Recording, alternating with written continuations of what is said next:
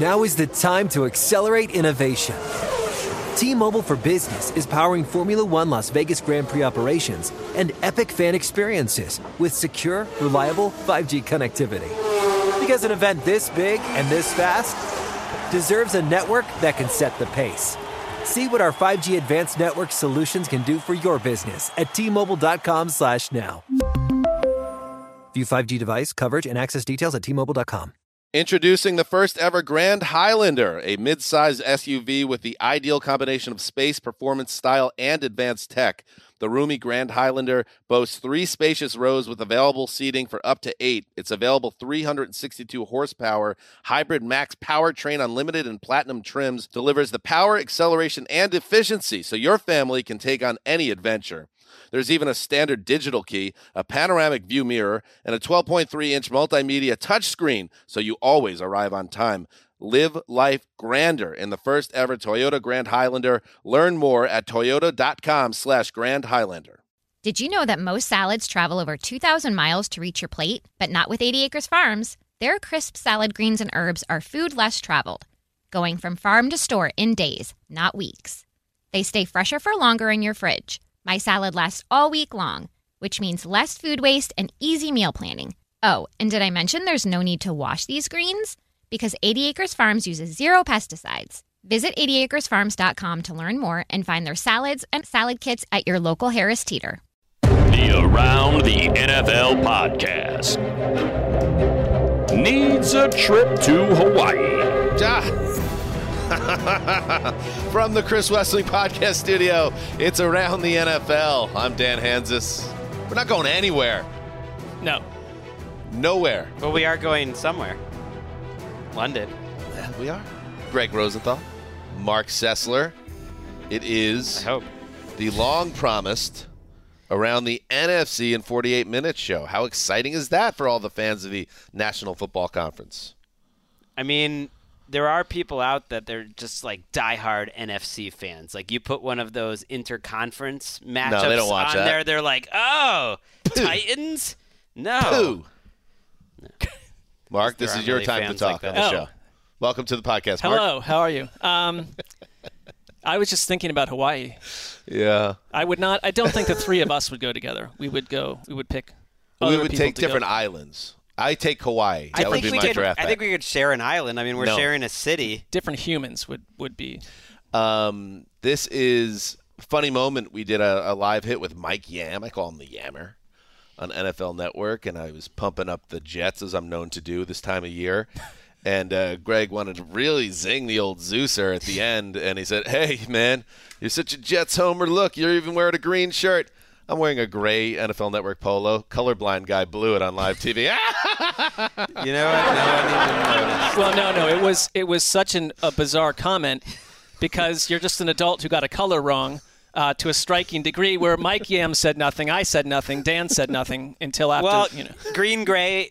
I'd throw like the blue grays in there. It definitely Uh-huh. in a, my biggest weak spot area, so it, it hit me where it hurts.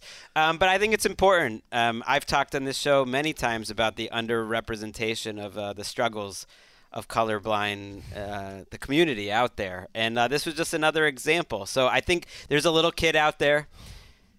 10 years old, maybe he doesn't even know there's something wrong with him. And he's like, yeah, that is green. Or he's like, finally, like someone, someone in a, a real position of um, success that's overcome his obstacle of, of color a real blindness. position of success. Yeah. I like I like that. Isn't it? It is cool though, uh, Mark, because we've gotten to know Greg quite well over the past ten years.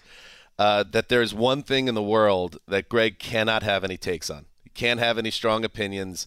He can't talk color. He just can't do it. yeah, He's but even, out. even even in this hit, he did have a strong opinion about it and Oh, used a it. He wrong weaponized Well, it. wasn't- Right. He I, did, you know. I had I had prefaced that with many different Jets uh, comments that Dan's a homer. Oh, like sho- sure am. shocker, he picked the Jets as Greg, a I su- say this. I say playoff this team. seriously to you. Yes. You have a you have a, a slight disability, and it is not right for Dan or Mark to uh, poke fun at you about that. It is it is your body, and your body is functioning in your own way. Thank you. It's a failure of your body. See, that's I mature. That's be mature funny. friendship. I think it's funny that you can't see colors. That's mature. I That's can, the I wrong can approach, See, it. See, it's not true. I can see them. They're just uh, the shades are all You're like a big I see golden 'em retriever wrong. looking at a world that's all black and white. I just see It's 'em all hilarious. wrong. This is not 1993, Dan. Times have changed now. You must respect Ah. people's I'll be ups careful. and downs. I'm going to rein it in. All right, we got a Big show. Let's Big check show. in with Gravedigger. By the way, we got terrible news. Right. You know, we we have our issues with uh with Titans fans, and they they come at me. I know they've come at you guys at different times. Gravedigger just learned that Harold Landry tore his ACL, and I could tell you're in a bad place. I've been there, bro. I've been there. I get. I know where you're coming from, and I just want to say it's going to be a tough day at the office, but we got your back. Thanks, guys. I appreciate that. You know, it's just uh, a crucial piece of the defense that that guy that can do everything. But hey, next man up. Life goes on, right? You're dying. I mean, he he was one of the highest paid um, Yep. edge players in Just the league. That's that's how much they believe in him. It is a position with a lot of questions right now. Yeah, big time. Isn't but the, it- the Chuckle Monsters, that was their name, right? Tickle, Tickle monsters. Tickle Monsters, mu- they must forge on. They must Because that's what a, t- a Tickle Monster and its uh, fellow Tickle Monsters would do, would choose to do. Isn't that the great thing and the worst thing about being a true sports fan? You don't know Harold Landry. It doesn't really change your life one way or the other um, about the Titans this season, how they do. And yet it just crushes us when something like that happens. Yeah. Well, you can feel empathy as a human. I think even if you don't know them personally. Upside. Right. Titans, Yes, I, I they agree need with some that. help at wide receiver. Sign Josh Gordon. They did sign Josh Gordon to the practice squad. They only have four receivers on the active roster. He right also now, so- was a model citizen in Kansas City. And by the way, what he ever only did wrong in Cleveland, essentially the entire country's allowed to do at this point. So maybe he can help at I will receiver. not. I will not push back on that at all. I think Gordon uh, deserved to play more than he did during that prime portion of his career. But I can't have any more Josh Gordon conversations. When's the last time he made like a a play? He caught a pass for Kansas City in the last two years, I think. I mean, yeah, he, This is a good spot for him. he had his chances. Sure. But yes, I, I think So was the last place. In the last place before that. I before have that. more faith still in the Titans' defense and their defensive front. I think that's the strength of their team than I do with their wide receiver core, uh, with or without Josh Gordon. So Yeah. I, Um, I don't Greg, think it's going to make a big difference. Are there Okay. any edge rushers from your top 100 still out there that the Titans could look He's- kick the he's tires working on? through it. Uh, I'm gonna go now. look. It, you know what? They just signed Trey Flowers in Miami, which I thought was a really nice move. He could still play the guitar, as Dan would say last year. a lot of injuries, but I thought that was a nice move. But they did that last week, so I don't heard know that if anyone's um, left. I heard that uh, Mark Gastineau is staying in shape. Um, former pass rusher of the Jets. He's 65, but You know, my list only has five players left. It does not include any edge rushers. Odell Beckham, number 11 on the list, still out there. Uh, Will Fuller, of course. Eric Fisher is not with a team yet. That's interesting. Uh, Sheldon Richardson, Ndamukong Suh, Kevin King, the cornerback from the Packers, never got signed, and Dont'a Hightower without a job. Got to make a trade. Yep. make a move. All right, let's now pivot. It's time. Someone give Sue a contract. I know he was looking for eight or nine million, but he was still playing pretty well in the playoffs last year. Mm, yeah, he seems like because he's friends with uh, who's he friends with? Who was it? Probably multiple people. I don't No, know. there's a, a, a notable billionaire that he's like tight with. He, he was a Warren Buffett Warren guy, Buffett yeah. guy. I was gonna say Lee Iacocca for some reason. Lee Warren Iacocca. Buffett. I get a feeling that Suh's like, I'm not playing unless I get paid above market value. That that is what, He's it- a what money it sounds guy. like. Yeah. All right, let's get to it. Around the AFC Monday. Now around the NFC begins now with yes. The NFC South Panthers, Gregg Rosenthal. Okay, Carolina Panthers are a team that I think comes down to their offensive line. Teddy Bridgewater and Sam Darnold played behind what I would say was a bottom three offensive line in aggregate the last two years. It is almost all new right now, but the coaching staff is still there. They're thin at the skill position. Like their defense, we'll see. Do we trust Matt Rhule to coach up a better offensive line? Were the moves enough? Ekwonu really struggled in the preseason. Was a little bit of a red flag hmm. game against the Patriots. He's their high pick. They have another pick, Christensen, who's now moving to left guard. They have a journeyman, Pat Elflein at center. That looks like a problem. Like and another journeyman at right guard. If that offensive line is bad, then any optimism I believe about the Panthers goes by the wayside. Well, and Baker Mayfield in Cleveland was fortunate enough for for, mo- for most of that time to play behind a top two or three line in the NFL. There were moments though when injuries mounted. I can think of that 2019 season where he was when the heat was on. I mean, he struggled mightily. Where the fact it changed everything you thought about Baker He Mayfield holds under the ball. pressure. That's his Yep. his number one thing is he holds the ball to make a play, and that works for Russell Wilson, and it worked for Baker Mayfield at various Yeah. And you know Baker obviously is also not a, a, large man. He's not a big quarterback, so you know, a lot of vision issues sometimes when he, that the pass rush is collapsing in on him. So they yeah they that is with so many teams offensive line obviously is a big question mark, but they really they're due to have some some proficiency. And obviously you have Christian McCaffrey is ba- back as well. There is there is like a a squint where you could see this offense doing some things. I, yeah, I agree. I think Matt Rhule, and it's partly based on the Teddy year where they moved the ball very well and just couldn't finish drive. The, his offense makes sense to me. Now they're very thin. They have more Robbie Anderson, McCaffrey. Oh, that's pretty good. And the, the, most teams have m- more exciting players. You could get a, you know, But you know, DJ Moore for what I like DJ, DJ Moore. Moore. Uh, right, DJ Moore, Robbie Anderson, McCaffrey. But that's three guys. You need more guys. They traded for Laviska Shenault this week. That kind of shows they're a little desperate. They like your boy Hollywood Higgins. Maybe he helps out. But, like, that's it. If they have one injury there, then it gets I, I do think they have a string of nice parts on defense too. And Yes. the defense last year really was a difference maker for a stretch, and everything just sort of crumbled. I mean, crumbled around bad quarterback play. I do think that Baker Mayfield is an upgrade. I, I, I, I, Uh, if you if he is protected and these weapons around him work, Baker Mayfield I think has been devalued at, because of what happened this offseason. People are forgetting some of the higher moments. He can he can do this. I do want to mention Jaycee Horn, their top pick a year ago, looked fantastic for three games, got hurt, and then missed the entire season. But he could be a Another really big, piece. factor for them. Hey, they got Browns and Giants out of the gate. Of course, Browns without Deshaun Watson. After that, Saints, Cards, Niners, Rams, Bucks. So they're in a lot of trouble if they don't win at least. The Bucks, Mark. I want you to rank these three items in terms of concern level, P scale level, surrounding the Bucks right now. One, item one, Tom Brady's state of mind and all this jazz about the drama behind the scenes in his personal life, etc., etc., and what it might mean to a plugged-in Tom Brady. Item two, the idea that simply assuming Todd Bowles can be Bruce Arians is entirely unproven. Item three, the loss of center Ryan Jensen and guard Aaron Stinnie along the offensive line when we saw what happened to Brady and sort of the offense in general when there were line issues last end of last season. All right, I got the line number one. Um, so important. Got an old quarterback. I know he's very good on his feet, but he's not fast. If the line's bad, they're going to struggle. Two was Bowles. Is he Arians? I don't think he needs to be Arians. You have Byron Leftwich in the building. He needs, and he's running the offense that Bruce Arians ran. So you just need Bowles to be competent and get the defense coached up, in my mind. Three, Nebulos, the Tom Brady situation. Don't really know what this what's going on. There's some reports and gossip out there about his personal life, um, but I can't get too pumped out up, up about it right now because I just don't know enough. Are you glad though I didn't It's spend the entire segment on Tom Brady's misadventures or what's I would have going on? gone whatever How road would you you wanted rank to go. it? You want to rank I- that first? No, I would I would rank Yes. I would rank offensive line first. I think that's how the offense functions. I think the Tom Brady thing for me is second. You sure you want to flip those? I don't because you know when that press conference shook me when it came to how I thought I saw a lost. It's interesting though because frail I, individual. I went and watched that press conference, and I didn't have like a weird takeaway. My takeaway was just like he really seems to be sad that he won't be playing football again a year from now, or at least he's in that mindset. And he was like talking about like you, it felt like a retirement speech, which was which was a strange frame of mind to be fair.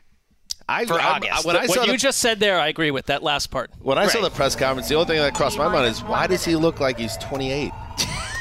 He looks so young. Right. I'm like item one, I couldn't be less concerned about. Not about him as a human, but more about his ability throughout the last 20 years to compartmentalize and, if anything, seemingly draw strength from any drama that's going on. Think of Deflategate. and, and be better.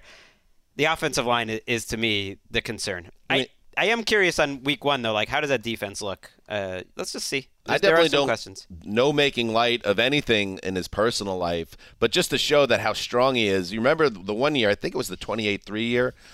Uh, his mother was very ill, and that was hanging over him the entire season. And he came out and delivered one of the great playoff runs ever. He's just wired differently. It's So sort of like us when the lights go on. No matter what happened before a show, no matter what we happened just flip before the, the, switch. show. No matter what happened. Pros that are bros. That's what Dan says.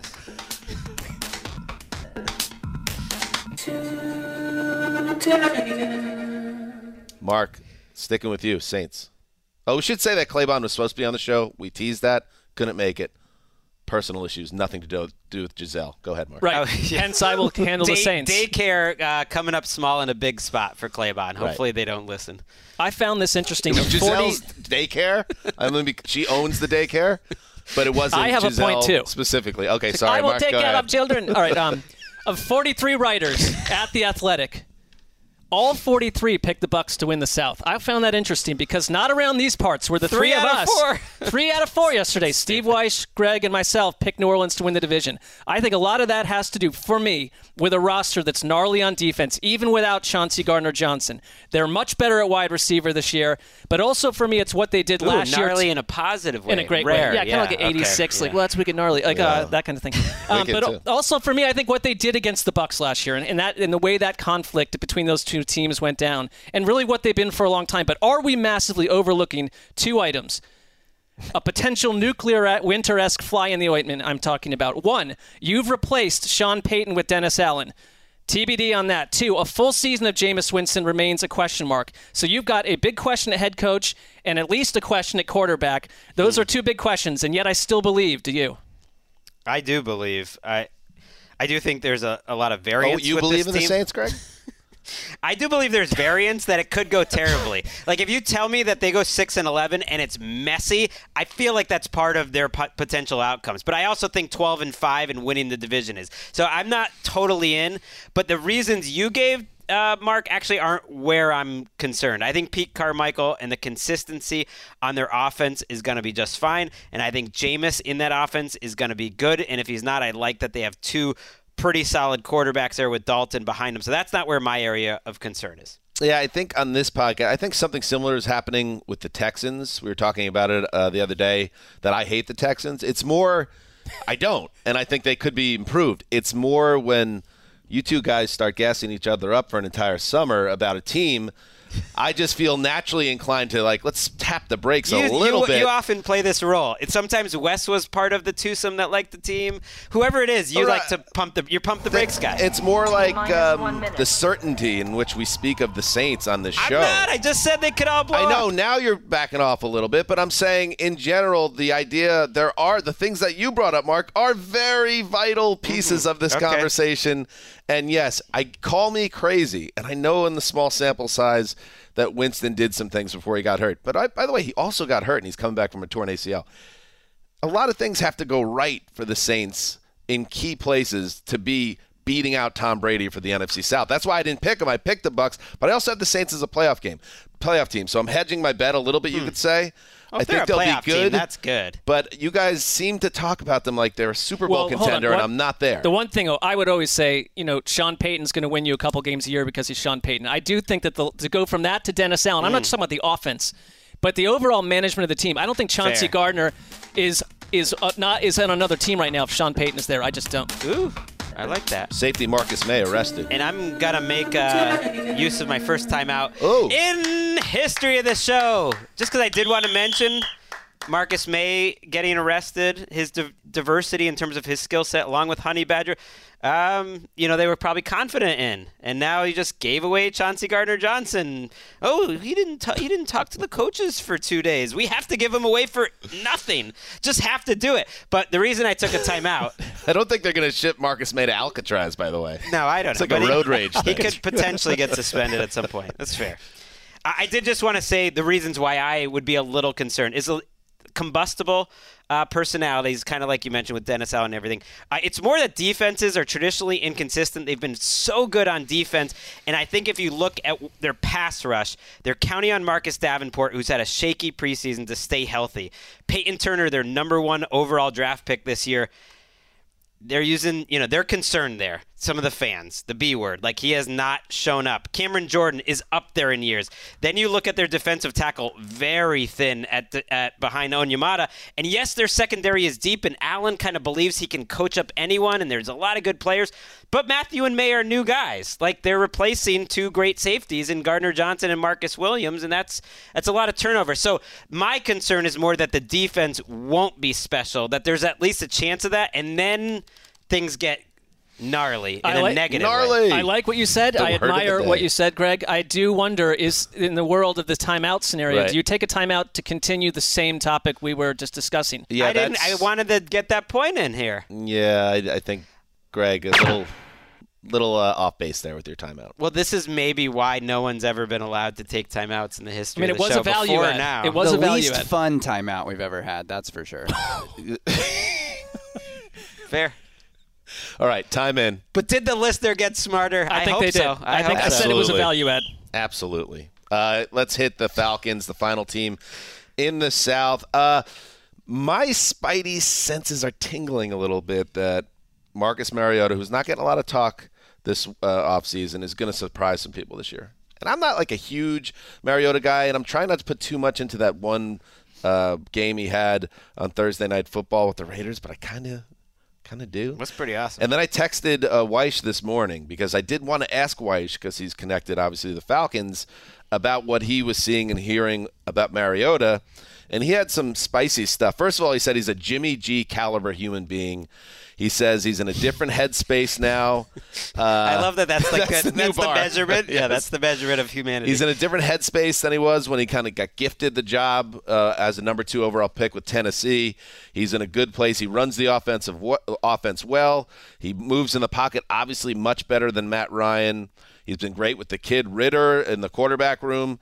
So Mariota at this point in his career feels like this would be a point with Arthur Smith where you could surprise some people and have a nice year. I think Arthur Smith is going to Got to stay healthy. Yeah, I think he's going to FedEx some weirdness into the into the playbook. I. I, I really think that the Falcons. Um, first of all, I think Arthur Smith doesn't really get the credit he should for what happened last year. They, they won more games than they would have with a different coaching staff with a, with zero parts. If Drake London works out, if Cordarrelle Patterson can redo what he did last year and be used that way, Kyle Pitts, I don't hate this offense. And I think you're going to get a lot of Mariota on the ground. I think we're going to see Desmond Ridder at some point too, because they love him as well. And so I just hope that the organization has patience because the defense still to me is a mess in a lot of ways. But the offense is going to be creative and fun to watch. They were last year. They were, and yet their offensive line was totally unaddressed. It was kind of crazy. Like they brought in some competition, but the the guys that they brought in didn't win them. So Kaleb McGary, who's been a problem, is still their right tackle. Matt Hennessy is in a battle at center. They're starting a journeyman, Elijah Wilkinson. It doesn't look good. I want to I want to use some time though, just because we never talk to the Falcons. Like this is the most unknown team in the NFL. Uh, here are just some players playing for the Falcons this year. Bryan Edwards. Uh, looks like he's going to be splitting a starting job with KhaDarel Hodge. Uh, a man who is playing professional lacrosse. This is not a uh, joke. Jared Bernhardt had never played wide receiver in his life until this summer. Made the roster as a wide receiver. That's concerning. um, they Does he know Chris Hogan? their edge rushers right now, their starting edge rushers are Lorenzo Gardner and a rotation of rookie Arnold Ebiketie and uh, Ogundeji uh, is his last name. Uh, those are their edge rushers. Kind of a nice looking uh, secondary on paper with, with AJ Terrell, but about as unknown a team as you guys. Yeah, got. that's why I can't pound the table for the Falcons being a playoff team. But Drake London, it's a lot of pressure to put on a, a rookie wide receiver. If he's good, dart me. If he's good, if he hits the ground running with Pitts taking that next leap, Mariota's got some pieces to work with. Patterson there too. All right, enough. I get it. You're upset about Landry. Stinks. I agree. But we got to we got to stay professional. Let's take a break. Be right back. Hey, Doug Gottlieb here to tell you the national sales event is on at your Toyota dealer, making the now perfect time to get a great deal on a dependable new Toyota truck. like a rugged half ton Tundra. Workhorse by nature, powerhouse by design, the Tundra combines the raw capability with premium comfort and advanced tech to fuel your wildest adventures. With the available iForce Max hybrid powertrain, you can take electrifying horsepower further than ever before. Or check out the fully redesigned Tacoma, delivering trail dominating power and captivating style. The new Tacoma was born to make your off roading dreams come true. With new available tech, this legendary truck is getting even better. When you buy a Toyota truck, you buy Toyota dependability, meaning your truck will hold its value long into the future. So visit your local Toyota dealer and check out the amazing national sales event deals when you visit buyatoyota.com. Toyota, let's go places. What's up? I'm John Wall. And I'm CJ Toledano, and we're starting a new podcast presented by DraftKings called Point Game. Everyone, please welcome Coach John Calipari. We're getting beat by 18. My first game in Kentucky, they're saying Cal's a bust. He can't coach. This is crazy. John Wall runs down the floor and makes a buzzer beater. Yep. You remember that, John? That's my first game win I ever made. Remember, you said you never see me do that. Ladies and gentlemen, Demarcus Boogie Cousins. I called Book. I'm like, yo, bro, I'm about to commit to Duke. And I hung up on him. bro, I'm talking about, do you want to tell me how many times he called me all type of names? Bro, you really sold me out. You doing this. bro, I was sick. I remember that like yesterday, man. Love you, John Wall. Thanks, Coach. Love you too. You made me everything I am today. Nah, you made me. You made me. I love it. Check out Point Game with John Wall and CJ Toledano on the iHeartRadio app, DraftKings YouTube, or wherever you get your podcasts. It wasn't even supposed to be That's my, my dance, dance, Now is the time to accelerate innovation. T-Mobile for Business is powering Formula One Las Vegas Grand Prix operations and epic fan experiences with secure, reliable 5G connectivity. Because an event this big and this fast deserves a network that can set the pace. See what our 5G advanced network solutions can do for your business at T-Mobile.com slash now. View 5G device coverage and access details at T-Mobile.com. All right, here we go. The NFC East as we go around the NFC in 48 minutes exactly. Mark the Cowboys. I found another area where this show does not um, agree with the Athletic, which is an excellent site to I get all your football knowledge. So is NFL.com, by the way. But um, they have a win total model that has the Cowboys at 10.6 victories. That is tied for third highest in the league, above the Bucks, above a bunch of other, obviously a bunch Schedule of other teams. related, certainly. Yep. Four get games that, against but that- Washington and New York. That feels real different to me than the vibe um, on this show. At least coming the way I feel, I am pretty down on the Cowboys. I think the offensive line is a growing mess. Um, they're potentially asking a 40-year-old Jason Peters to save the day. We'll see what happens there. You're le- you're essentially left crossing your fingers. You get the full version of Michael Gallup, although it does sound like his rehab's going well. Along, along with CeeDee Lamb, but then you're asking Jalen Tolbert to successfully fill the void after that. They're really thin at wide receiver after Amari Cooper was traded away for like a My Little Pony figurine. It's an Mm. absurd trade. Now you got the owner jawing about the fact that we're going to get more Ezekiel Elliott than anyone's asking for at this point, and less Michael Pollard. And I think dur- dur- during a very rocky offseason for Dallas, their arch enemy, the Eagles, have turned into this NFC darling. So you tell me why none of this matters, and they'll still win 10.6 games. Wyche on the uh, show on Wednesday when he started getting pumped about the defense and Parsons as a guy that's generational talent. I was like, ooh, we're getting a little sucked into the anti-hype uh, uh, turbines of the Cowboys here this year. Like, because they're going to score points, I think. Maybe not as many points as they scored in past years. Right, that's that's your answer. But if their de- if their defense is really good- and they have Zack Martin, a future Hall of Famer, and they have and they have a great on paper defense. If they if their defense is really good, let's say it is, then the Cowboys offense doesn't have to carry the load. And if they're just proficient or a little better than average, yeah, that is a ticket to like 10 I just wins. don't love teams where that's what we're saying about them 10 I agree, days I agree before with that. opening Sunday. I agree with that. Demarcus Lawrence, though, if he's who we- we think he's going to be, Sam Williams, a rookie. They kept all their guys in the secondary, and they're not big names behind Trevon Diggs, but they are young and have a lot of continuity. Malik Hooker and Jayron Kearse played well for them. I'm just surprised they didn't do more.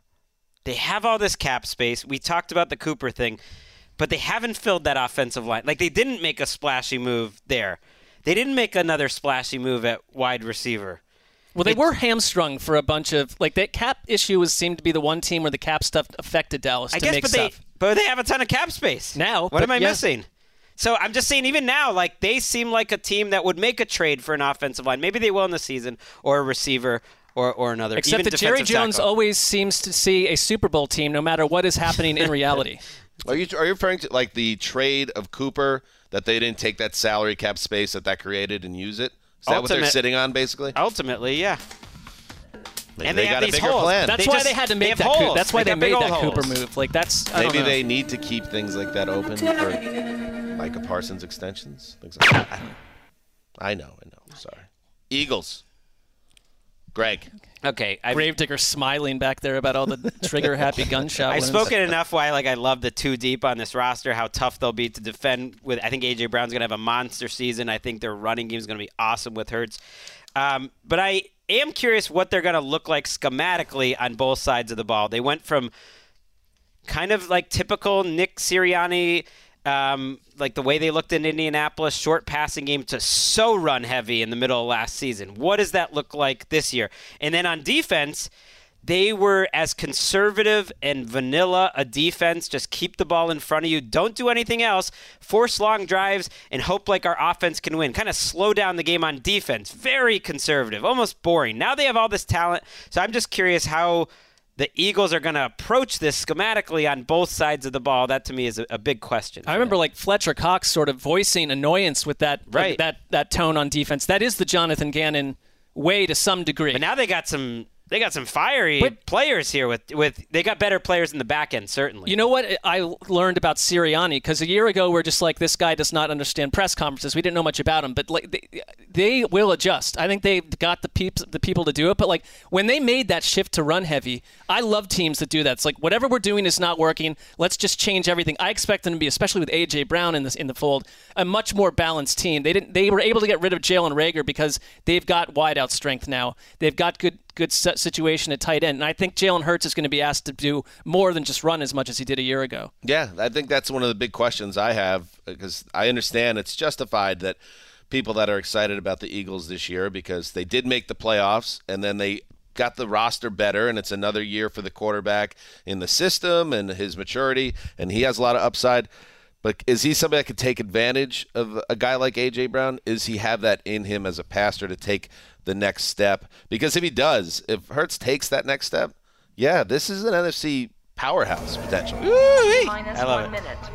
I love the pass rush. Like I love the Jordan Davis. I think would be talked about if he was on some other team a lot more. Like Javon Hargrave is coming off a monster season. I think Kyzir White is a linebacker that position they've struggled that they really love. Maybe rookie Nakobe Dean like Hassan. Re- May- I just maybe it's a little too dream teamish. Th- This is the perfect moment for Eagles homers like me. I think it's 'Cause better. it's only Eagles gonna- homer? I mean, or whatever you want to So say. So confused. I, you know what I mean? It's like it only can get worse. The two, like the depth chart looks so pristine and that perfect dream now. team actually just looked good because it was a bum rush of free agent additions. There's like le- this has the best offensive line in football. Also, we should They're add good some in the trenches. context there because there are a lot of listeners. We've been doing this long enough that don't even know what we're talking about. Mm. The Vince the Young, dream team is. Nnamdi Asomugha. Hook 'em, baby. It was when Dream free agency team. happened, like midsummer after the lockout ended, and it, and it just created this in, insane like tornado of signings for the Eagles. But the parts were not actually that special if you looked at them.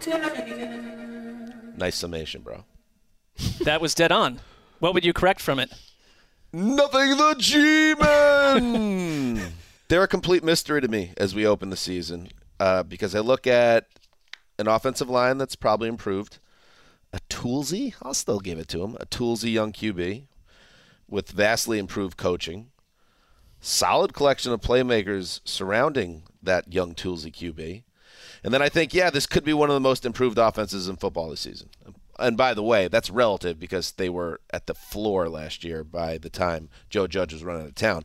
Then I look at the offense from another angle and think Daniel Jones can't play. Saquon is washed. The receivers are overpaid, unproven, or injury prone. Some all three at once. And a major overhaul is ahead next spring. So if I had to guess, I'd say I'm slightly more confident that they'll surprise some people this year. Hmm. But this one is a riddle wrapped in a mystery inside an enigma sitting on the corner of conundrum and ambiguity. Oh, dress that one. I love you. that. Put that one in a little dress. People say Saquon has looked great. I put that one in a little dress with a bow on top. Yeah, that it. was You know what nice. film that's from? I hope. what? Middle, middle uh, mystery wrapped inside a riddle inside an enigma. I don't know. What is it? JFK. Is it really? Mm-hmm. Huh. All right. Good take. It's not a take. It is a fact. They're not. They're not uh, that big of a mystery, and maybe I'll be wrong. So I, you know, I- but Football Outsiders, for instance, has them projected as the worst team Oh, in the football NFL. outsiders decide. Worst I'm just saying they or have them as the worst overall team. So that's.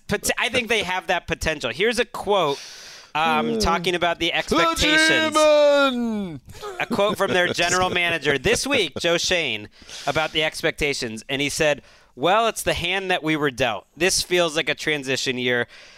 I don't know if we're overrating the preseason, but an offense um, starring like three slot guys, two of which are hurt. You know, I like Kadarius Toney, but he's always hurt. Shepard, who's always hurt, and then the rookie Wan'Dale Robinson, and then another guy, Kenny Golladay, who what was the quote? Oh, so Jordan Raanan of ESPN said that Kenny Golladay, in quotes, has been running routes this summer with the stiffness of a mannequin. Which, if you're new to football, that's not a positive. So that that makes me worried for Daniel Jones that like it's not quite there around him. What if I just? What if the, when the Giants are top ten offense in November, I knock on the uh, door of the headquarters of Football Outsiders, and I just go, I, I think if you just keep screaming that moniker, I think that would be that's great. all it until take. security whisks me away. I think that would be like Aaron Schatz's house. Uh, to be fair to them, I think part of it is that they have him as the worst defense in the league. I think the offense was projected to be slightly That's more all mediocre. I'm talking about. Right. Do not read but- into me saying I think the but Giants if they are have the worst defense, team. this is not an offense that maybe makes up for it. And Don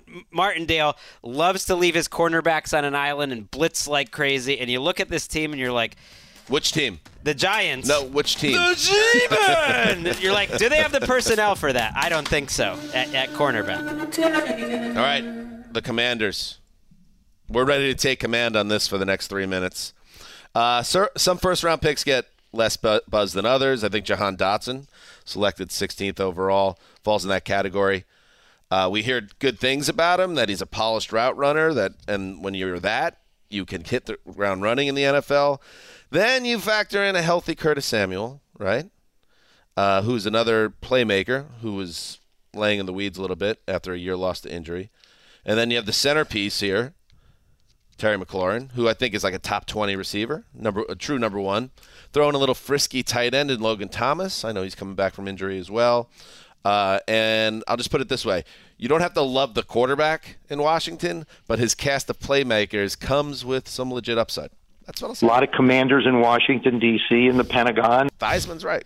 It was partially true last year too. Uh, I mean, so you you, for me, I, I don't disagree with your point at all. Samuel, though, was kind of a, Samuel was out of the picture, a thought and you didn't have Dotson. But I mean, Antonio Gibson was a big part of it. I, for me, it's the defense. I, I think that Ron Rivera's calling card is I'm going to come in and dominate teams, and we're going to win games 14 to 10.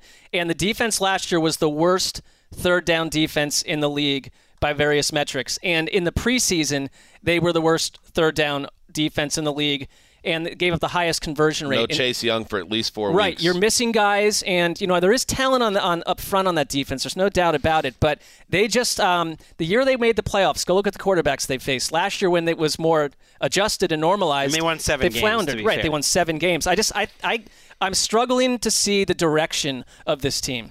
And This- a commander should have direction. Absolutely, you got to take command and have direction to do so. I, I think this time last year, As we all know, excited to really go ahead and uh, start to take command. you got to say it with authority, Carson. Let's take one, do one more take. That's all you ha- need That to was do. take six. that's That on the social- six. that's on the talked that. social That was. Take seven. Take seven. Uh, yeah, remember this time last year they were the buzzy team to as like laying in the weeds because of their defense. You don't hear that this year. No, they. It's kind of Ron Rivera's last stand, potentially like as a head coach, but at least for me, as like a guy who you really trust, can create a defense that's greater than the sum of their parts. And I do think they're. They, they still have Montez Sweat even before Chase Young returns. Jonathan Allen.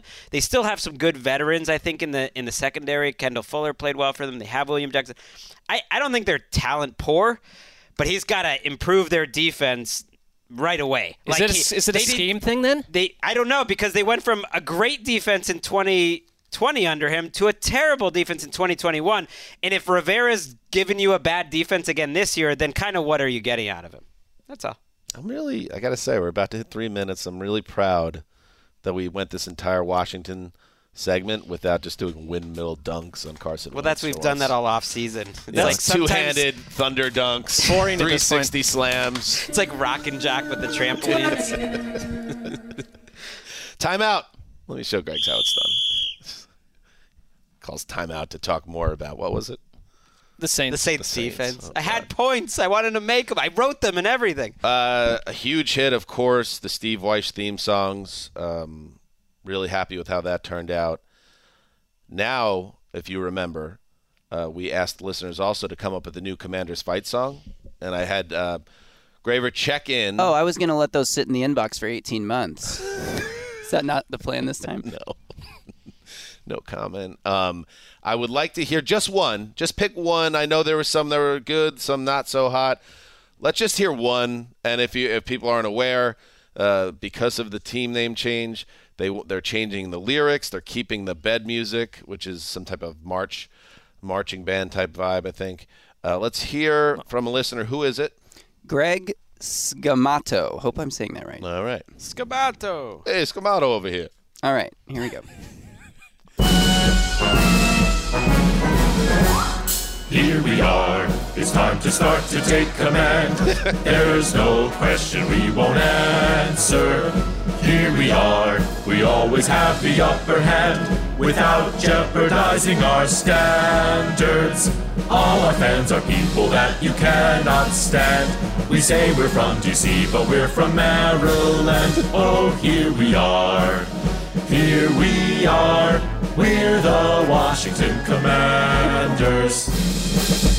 There are 44 more seconds. Okay, that's good. That's good. That's good. It's time to start. We get the picture. That sounds like a, a hurt Washington fan on some level. I There was some see- digs in there. None of us are from that uh, area. I didn't know there was a lot of D.C., Maryland. Well, they do play in Landover, yeah. Yeah. That makes sense. Uh, Little regional I, heat. I enjoyed it. I think the Washington football team over the years has maybe not taken criticism from the media, especially with a lot of grace. So I feel like putting it in their own theme song would be a, a big step for them. yeah, although they're Or- not or they're not advocating Or for this song, but yes. Yeah, I, I don't want, I don't need to hear the uh, second verse of the song, but I would have gotten some stuff in about the Pentagon. I would have. Yeah, you got to get I that in up enjoyed top. it though. It's I a- think it had Yeah. it captured the spirit of what we were looking a, for. It was it's a- great. It was Marc, it's a five-sided fortress, and uh, you know, it's essentially. Um, it, I think you should be lot of- genuflecting at the altar of the military A, headquarters. a lot of, of people United respect the Pentagon. I do understand that that's a concept in our country. Someone on Twitter got really mad at me. They were like, "It's like I really like." Gregg in, in, in the show, but it's like he doesn't know what he's talking about. It's like Marc has got this covered on the Pentagon. it's like it's like when he's trying to get into politics and really believe in the Pentagon. Wake up, sheeple! Nailed it. I really enjoyed that guy. I think it's time to give the Pentagon the respect it deserves. I know where you're like, coming why from. did I become the Just pro Pentagon? I feel in like it was more Dan, but either way, I, I'm on Dan's side on this one. Five-sided fortress is what it is. Oh, a, a fortress of purity. It's a, a temple to defense. All right, time in. Uh, let's move to the NFC North. Gregg, the Bears. So it's been a lot of negativity, including from me, when it comes to the Bears. So I do want to make the case for the Bears, um, offensively, especially. Uh, in general, making the case for the Bears because I think every team has a chance. I, do- I truly do.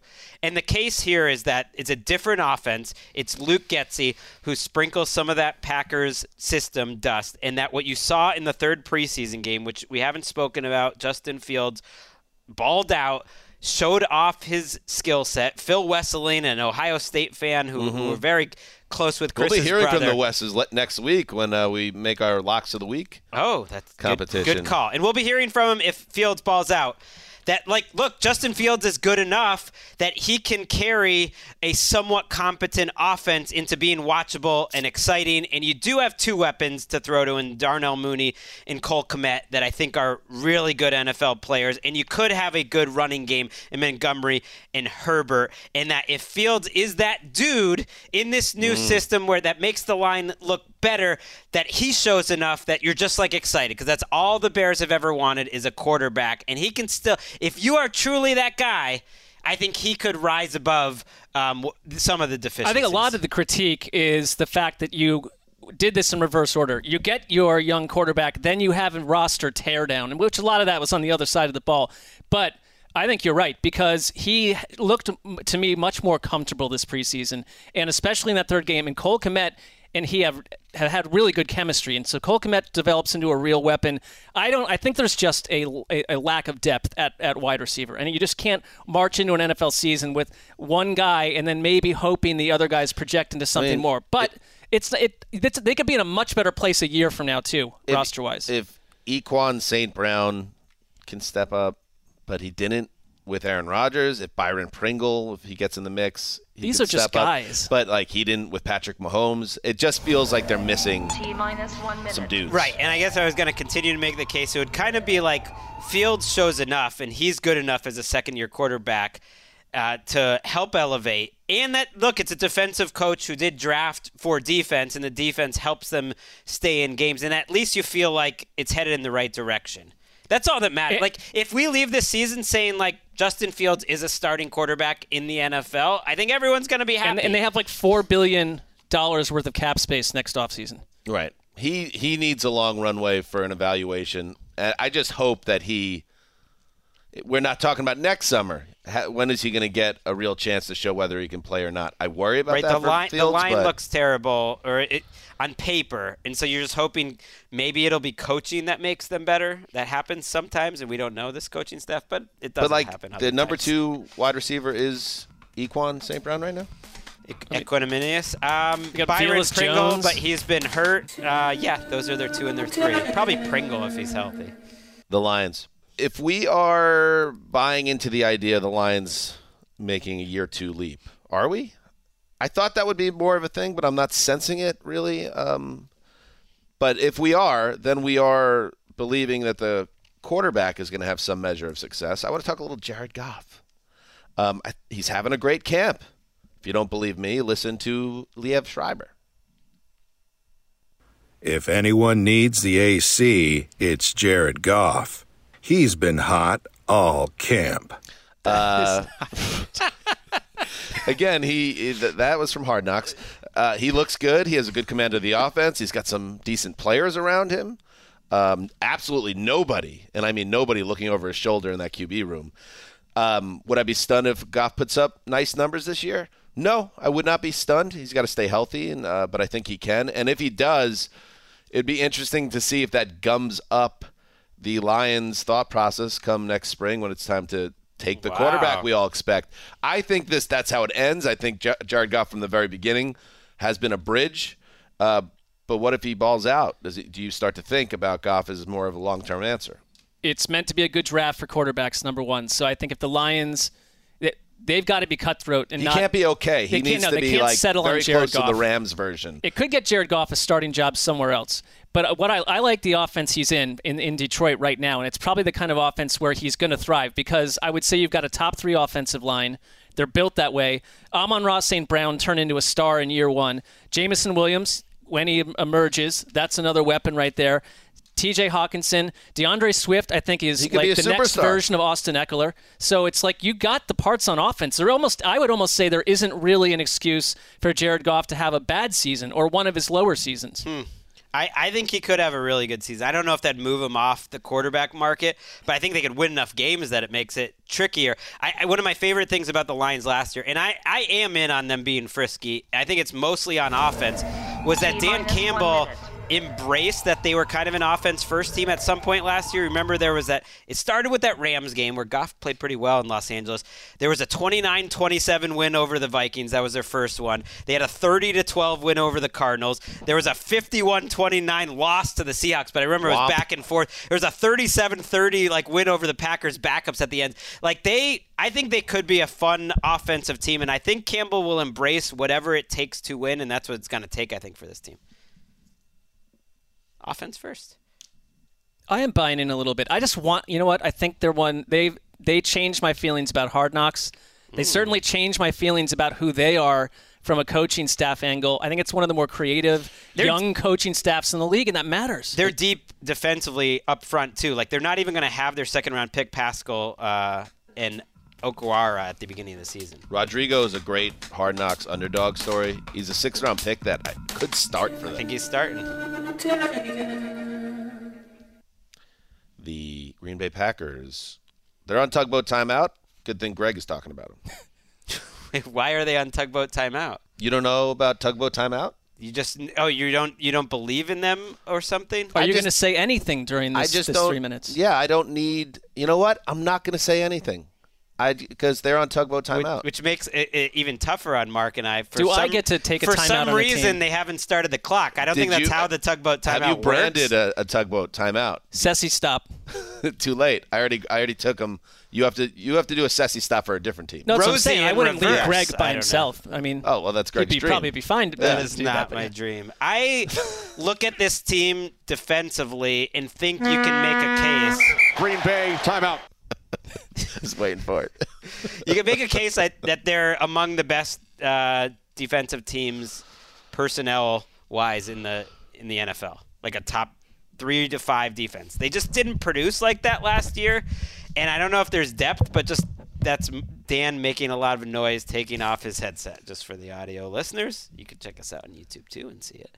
Uh, every single position is potentially filled by an above average starter. The secondary's dynamite with Jaire Alexander back and their safeties. They love Eric Stokes. They gave Rasul Douglas that money. Quay Walker's their rookie uh, who's playing linebacker, improving kind of a weak spot, and they love what he's done in camp. They're really deep in around Kenny Clark now uh, in terms of their pass rush. Like, 1 to 11, Marc, there's a lot to love on defense. Can Joe Barry kind of deliver that? And that gives Aaron Rodgers a little time to kind of get up to speed with, with the rest I think so. I'm looking at it from A to Z, and there isn't really a weak spot here. Maybe defensive tackle, but even then, like Jarran Reed, who's a, a solid veteran, and Devonte Wyatt, who's a first round pick. Like, I think just to be another year into Joe Barry's system helps. They're going to probably have to win games a little bit differently. They were a good defense last year for stretches. They certainly weren't the pass Packers where it's like they're going to be the reason they, they were can- fine. They were like I- average, yeah. They weren't. They weren't the liability though of years past to me. And I, I to me, I think my bigger questions are just on offense. It's like I want to see down the stretch if these wide receivers actually equal DeAndre Hopkins. To me, I'm suspicious of this. We're saying that about two or three teams this offseason. It's just like we will see. I, I'm remembering now that the Dan tug, is now napping. The tug bite timeout was kind of about like you have to prove it to me. I've been through this before with you, but like they can't do anything until January. So are you at a timeout for every episode, It's a every lot week? of a lot of content. It would be a strong bit, to be honest. And um, hey, look, we can fill that time. I can see that. I don't know. Uh, offensive line going into the year, though, is their biggest question. I mean, to me, that's a bigger question. When you're a great quarterback, you can make your receivers better. You can't make your offensive line that much better if Elgton Jenkins and Bakhtiari aren't healthy and the interior are just kind of a bunch of guys that are just guys.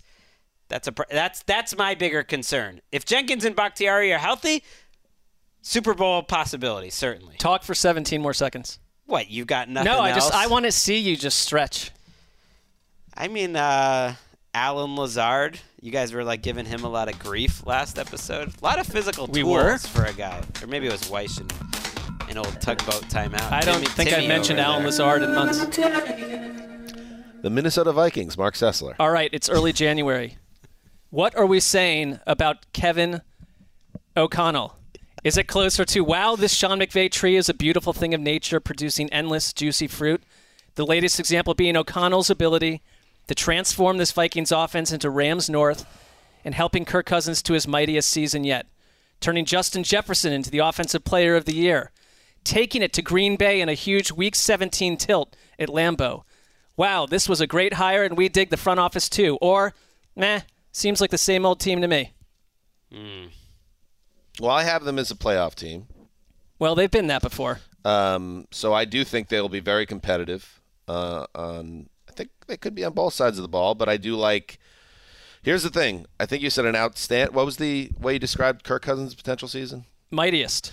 I don't think that exists. I think, and I think that's part of Kirk Cousins' charm. I think we're going to get the same Cousins that we always get, about 30 to 35 touchdowns, pass rating about 101 or so.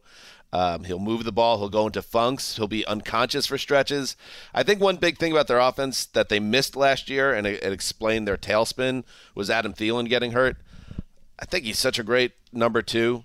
He's a perfect Robin to the Justin Jefferson Batman. And if you have those three, that big three with Dalvin Cook healthy and Cousins' ability to just put it on the money, uh, they're a top 10 offense. Now, Gregg, You is the like de- that? You like I, that? I think you would like that, Vikings fans. Is their defense, can they do enough to get them to 10 wins? I'm not that excited about the defense. There's a case that they have a high upside, a high ceiling. The front, Za'Darius Smith and Danielle Hunter, have been healthy this preseason. And if they're healthy and at their peaks, that's as good a duo as there is. And then inside, you've got Harrison Phillips and Dalvin Tomlinson, who are like really good run stoppers. And suddenly, you got a little like Williams Wall, Vikings, you know, in the Randy Moss era defensive line throwback situation going on. And you figure you can coach up the rest of it. Their defensive coordinator is, Don, is Ed Donatell, who's sort of it's one of those guys that's been passed around and like in is in the system that Kevin like Kevin O'Connell and Donatell both seem to me as like they're sort of at the end of their coaching trees. It's like no one's even mentioned Kevin O'Connell. He's a young, strapping man um, from the McVay coaching tree, and yet like they both seem like they they were like kind of the the forgotten pickups from those coaching trees. I mean, he'd been a bunch of places before the McVay thing too, and not shined as an offensive play caller. I can think of a, a couple stops. I mean, to me, it's I, this was the team of any team in the league outside of Jacksonville that most needed to make a coaching switch. Because when Mike Zimmer went out the door, all you heard was about the heaviness in the building, that it had just gotten too negative and too rough around the edges. Like veterans were saying, I think that the offense and Kirk Cousins are, he's a huge beneficiary of having someone that's going to come in the building and like care about Kirk Cousins because we spent all last offseason talking about the near melees between Zimmer and Cousins. And that whole, uh, I know the COVID thing was part of it too.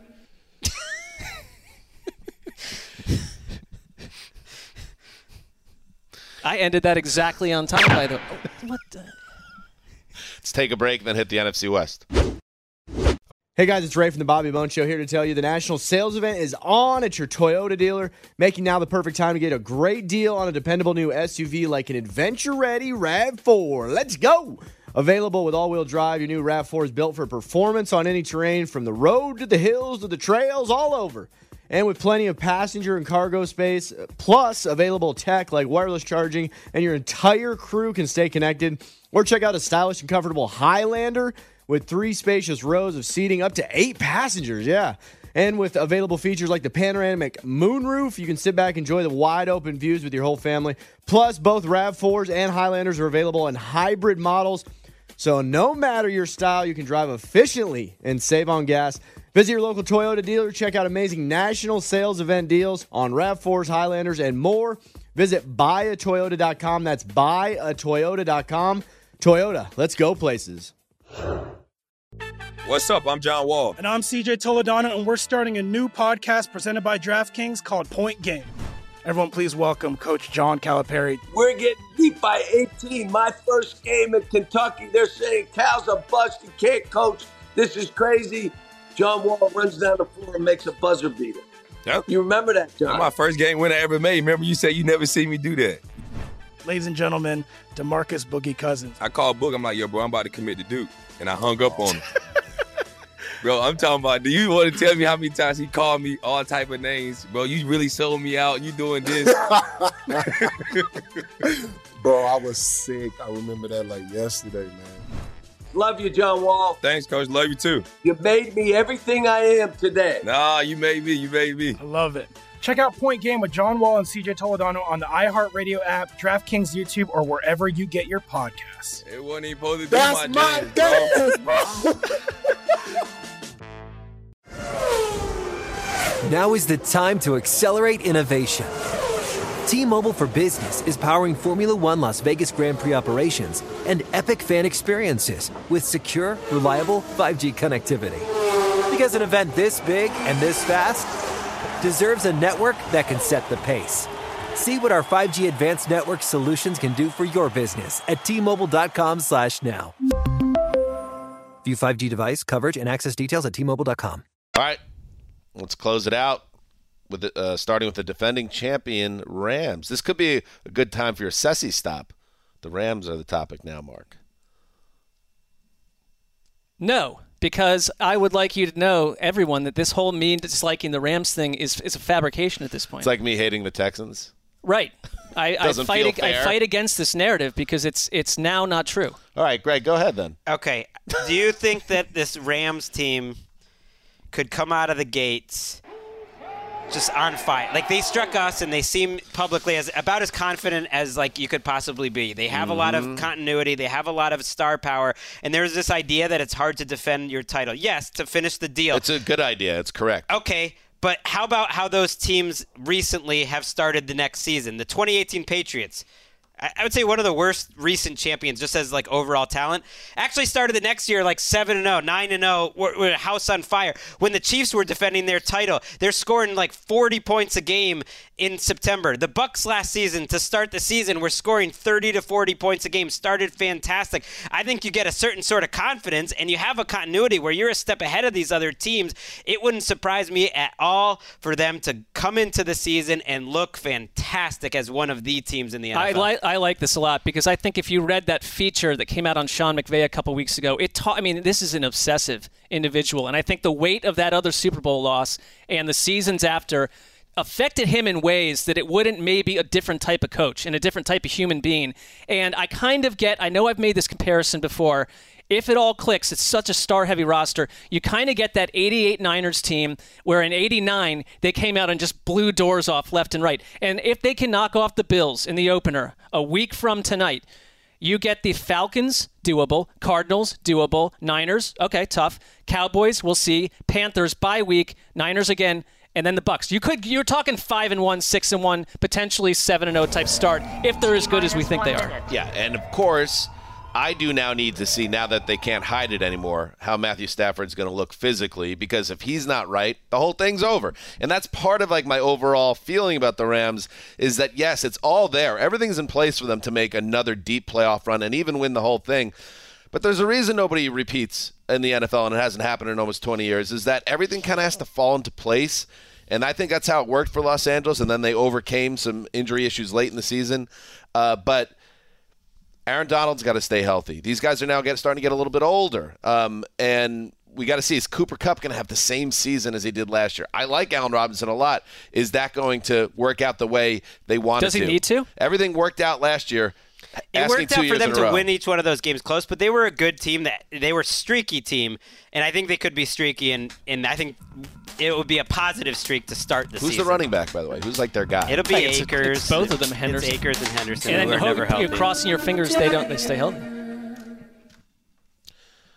Gregg, the Seahawks. I'm going to make the case this team is fun to watch. People don't seem to be looking for And it's not even going to use the G word. Oh, okay. Okay. I'm listening. DK Metcalf and Tyler Lockett are still on this team, by the way. One of the best duos in the league. Mm-hmm. You got Rashad Penny and Kenneth Walker. I think a really fun running back duo. Okay. And then more than anything, you got Pete Carroll in like, uh, hmm, like Post Russell Wilson. post Russell Wilson. Uh, you know, Silver Fox. I don't give a Sound you like know Deb what mode. They didn't like each other, or at least they didn't like how the credit was apportioned. Him and Russell Wilson. It's a little bit of like a Jimmy Johnson, Jerry Jones situation, but more polite about it. And what Pete Carroll did great once was take some interesting talent on defense and make it all work in a fun, sort of ugly way. I think he's got some players to do that with Jamal uh, Adams, hopefully he's healthy. Tariq Woolen, this freaky rookie who's probably going to start for them. They've got a, a lot up front. Poona Ford's a fun. Like, I think actually the the Pete Carroll revenge season could be a lot of fun. Noah Fant, how about that? A lot of fun. Noah Fant, how about that? A lot of fun. I'm just saying these are like athletic players. I think they draft really athletic players, and so th- to me that's fun to A watch. lot of athletic players in our league. I have an olive branch for Especially athletic, like freaky sort of combine time types. An olive branch for you. Because I I am exhausted with my exhaustion towards Geno Smith. And so I what I because I don't want to go into the season with any of that business. I want to just start fresh. So I am starting Well, you only over. have to, you only have to get through about four weeks until Drew Lock. Well, if he Yeah. that if he uh, if they if either of them annoy me one come the regular season, that's different. But he actually, I don't think is getting quite the credit that he should for how he played in the preseason. Geno Smith, he was killed with drops, um, but he had the most big play throws of any quarterback in the preseason. I know he played a lot too, but I. I'm, it's a one-year patch, and it can it cannot be their long-term plan. But Geno Smith, along with everything you mentioned, you could see them not being a disaster. They can win games. They could win nine games, eight. Dan? Absolute ceiling is nine games with Geno Smith and Drew Lock behind center. It's the it's the atypical non not based around a quarterback I'm, I'm- team. I'm, raising it to ten. I just uh, I like the this Pete Carroll. Uh, You did mention idea. Noah Fant. He's athletic. He's athletic. He's a he's a mover. Who's this? The movie star that your your mom is into? Is it Richard Gere? I believe, or was? Well, she's into Pete Carroll. Pete Carroll. Oh, I thought she had a big Richard Gere fascination. No, no. I just would Why like- I, If I think did about did it- I cook that up out of nowhere? I'd like That's to see him and disturbing Schneider. How about a Schneider revival? Schneider's been struggling lately. The old John Schneider, you know, the shirt off in the locker room. These this rookie class on paper could have a bigger impact than any rookie class in the NFL. They've got depth and they've got talent. Where do they think- rank among your 12 favorite teams? That you have, you've adopted 12 teams at this point. You got one second. Fourth. Uh, quick timeout here. Drew Lock's on this team because Russell Wilson was traded. Nice return on that deal. Get Drew Lock in your building. Can't even beat out Geno Smith. Okay. But good news for. Uh, I mean, they Russell got some first round draft. pick. I don't think I Drew Lock understand was the centerpiece of the deal. I think they probably like accepted to take Drew Lock. I know, but like they probably were like, oh, well, he could be our bridge guy, not Geno. Geno is our backup. And then they got to camp and they're like, no. Who saw that coming? Here we go, everyone. Russell Wilson and the Denver Broncos agree to a five-year extension worth 245 million, including 165 million guaranteed. So the Broncos, who have handled this beautifully every step of the way, they pull the trigger on a blockbuster to get a Hall of Fame caliber quarterback with years of his prime left, and now they quickly take care of business. Baltimore Ravens, are you paying attention? And lock your franchise star up. Focus on football.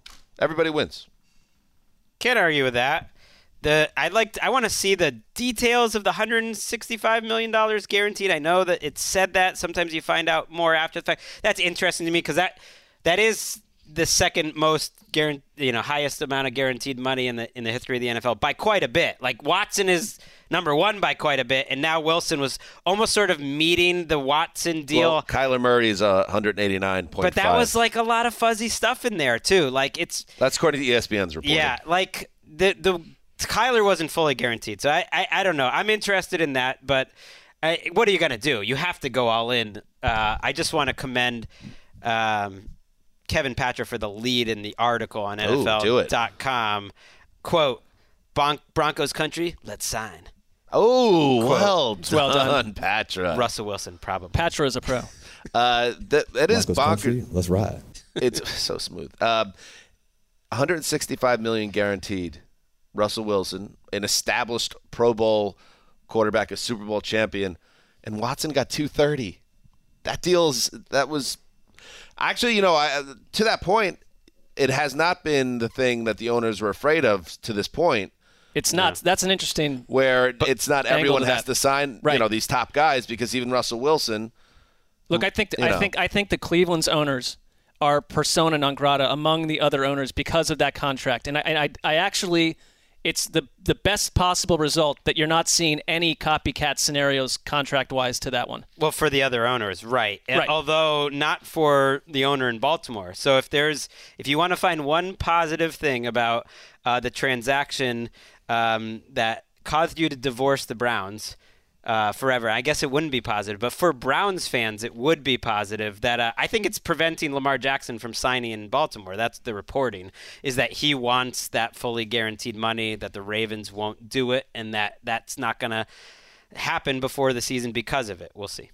And by the way, this all happened in part because the Broncos, who had unsettled ownership uh, issues, sold to uh, Walmart Walmart heir Rob Walton and his group 4.65 billion. That He has the money to pay. So Russell Also, Wilson. well, Russell got every- Wilson's their thir- house is in order. Yeah. That's what He's I'm saying. 33. I think the fact that the even guys like Matt Ryan being 38 is he now 39 playing at like his le- I think it's okay to change the timeline of quarterbacks. You, Yes. you are expecting Russell Wilson to be there for 5 years. Right.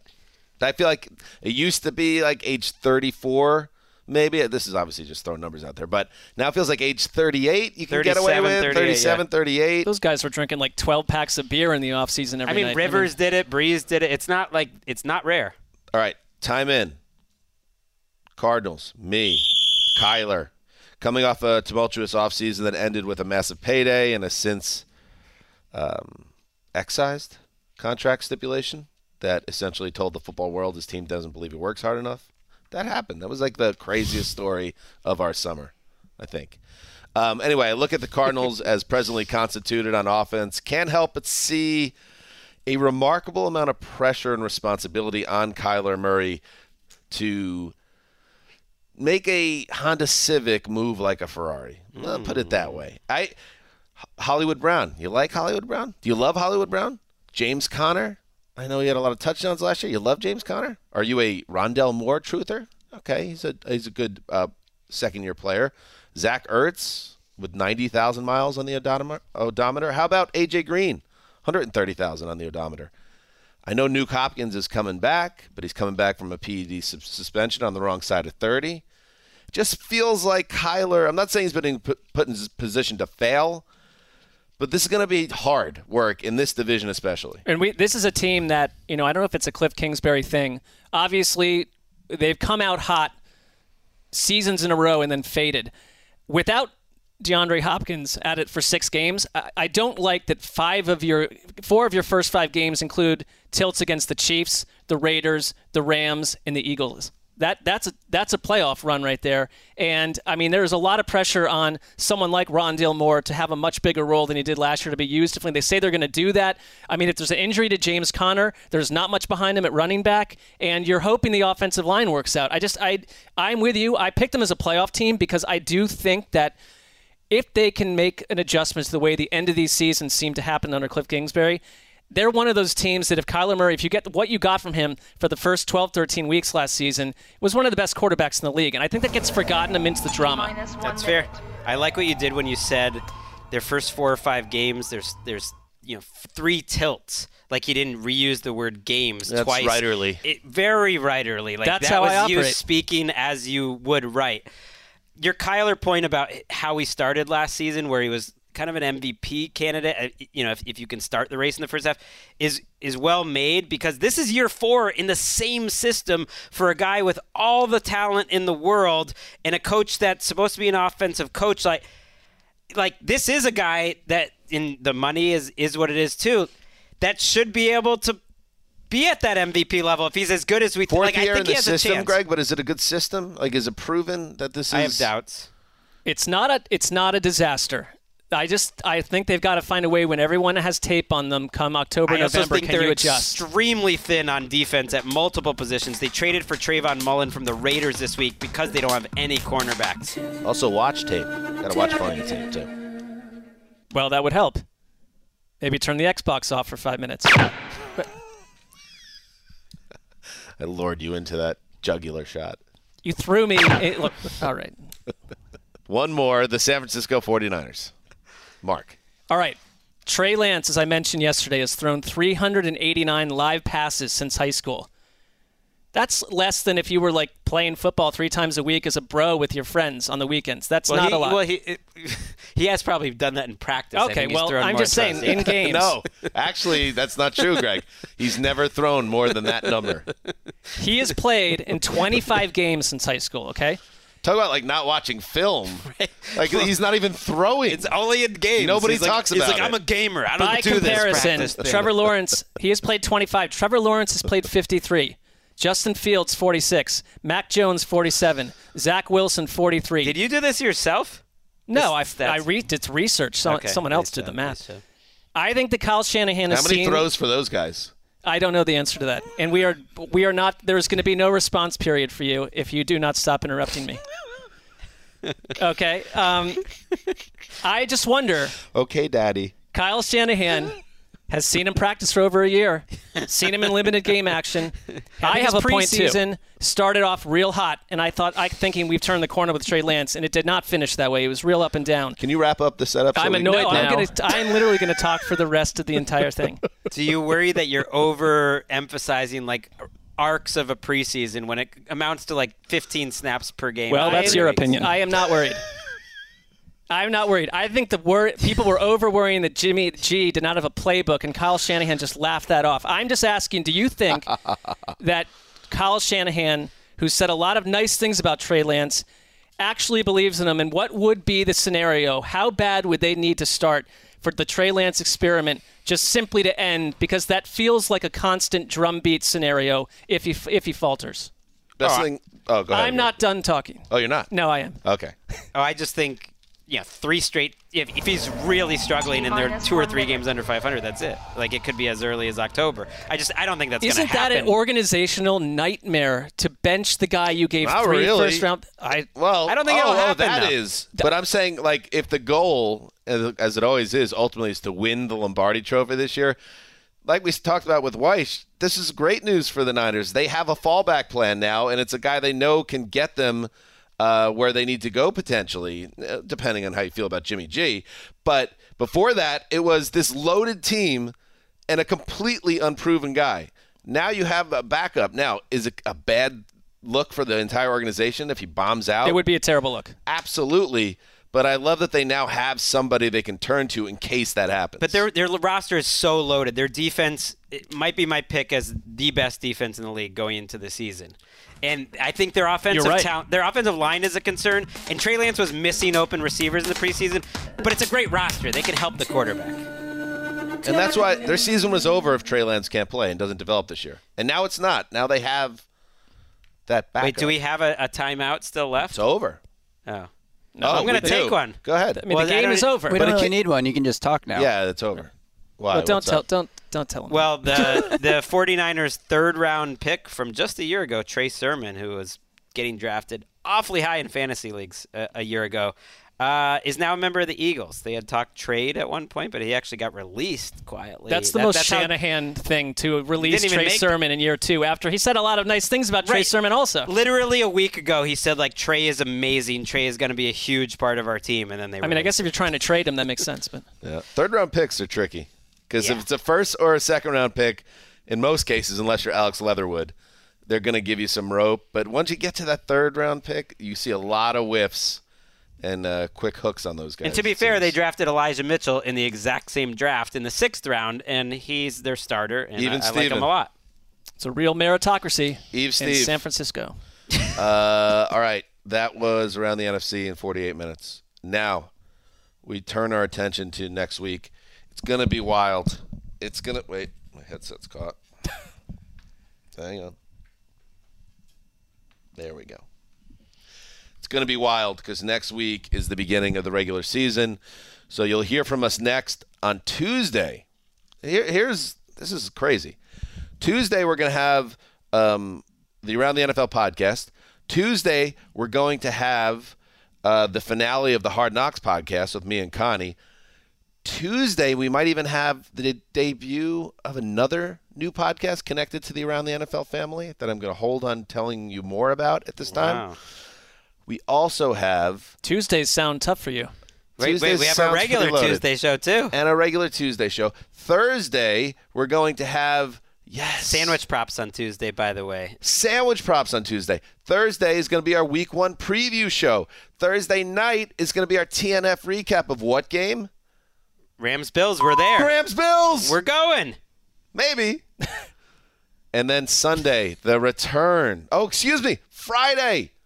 Oh, Friday. Friday. We have a Friday fun show every Friday this year. Uh, me, Gregg, Marc, maybe some special guests. We'll have a, a fun little show that gets us into the weekend. You get that. More content. We're like Friday, am I right? Okay.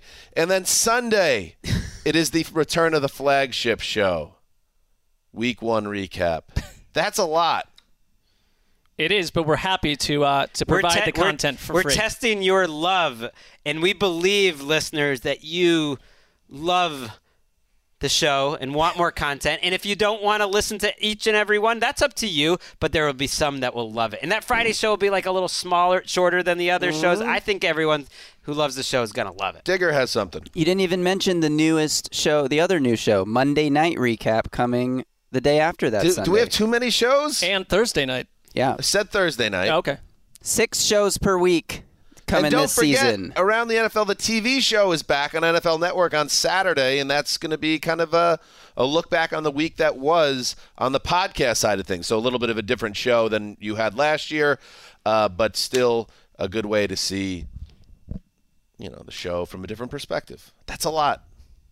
It is. I'm slightly concerned. What is it? Pigs get fat, hogs get slaughtered. And all the video shows can be viewed on the NFL Fast channel as well as listened to in audio. So Good do plug. both. That's a good plug. I've yet, I've yet to get to the point where I'm, you know, really sick of hearing myself talk. I haven't gotten to that point, but Yeah. we're going to test it this year. So that's what this season's all about. We're going to test it. Oh, by the way, Power Rankings is back next week and every week after that until January or February. And Marc, you're taking on QB Index. Does that roll out next week? I believe it's the week. I mean, it's going to respond to the games after. No, you. you I think you you do. A, Oof. Uh, we pre well, week if, one. if uh, so, I've not been. If so, I've not been told. Not a great start. Not been That's told. a big one. You Uh, want to yeah. like set the table. of, like set the here's what's I may the ask- rankings going into the season. I may ask the question of our editor if that's actually If I the case. put it this way, if Put it this I- way: it's always been on the schedule before. And I, if I have to file a Power Rankings on Monday morning for games that haven't been played yet, you should have to file the QB Index before games I hate played. this for Marc because why he would have d- already been done with it, knowing Marc. He is he is a preparer Yeah. and he gets things done ahead of time. Prep And if he had known that that was hanging, he would have worked on it this week, gotten it maybe out of the way somewhere. Absolutely. And That be a is, bad now week. that it's is just the only tactical issue. maybe, but, uh, maybe talk with our features editor Ali Bhanpuri about your assignments uh, heading into the new season. I mean, I have in the past. This this wasn't mentioned, so Just check that email, whatever he sent. All right, there you check it go. Sunday morning. Thank you to everybody for listening. Thanks for the support. Thank you to Wyche this week, Cynthia Freeland. Thank you very much, Cynthia. You're the best. Until next week, heed the call.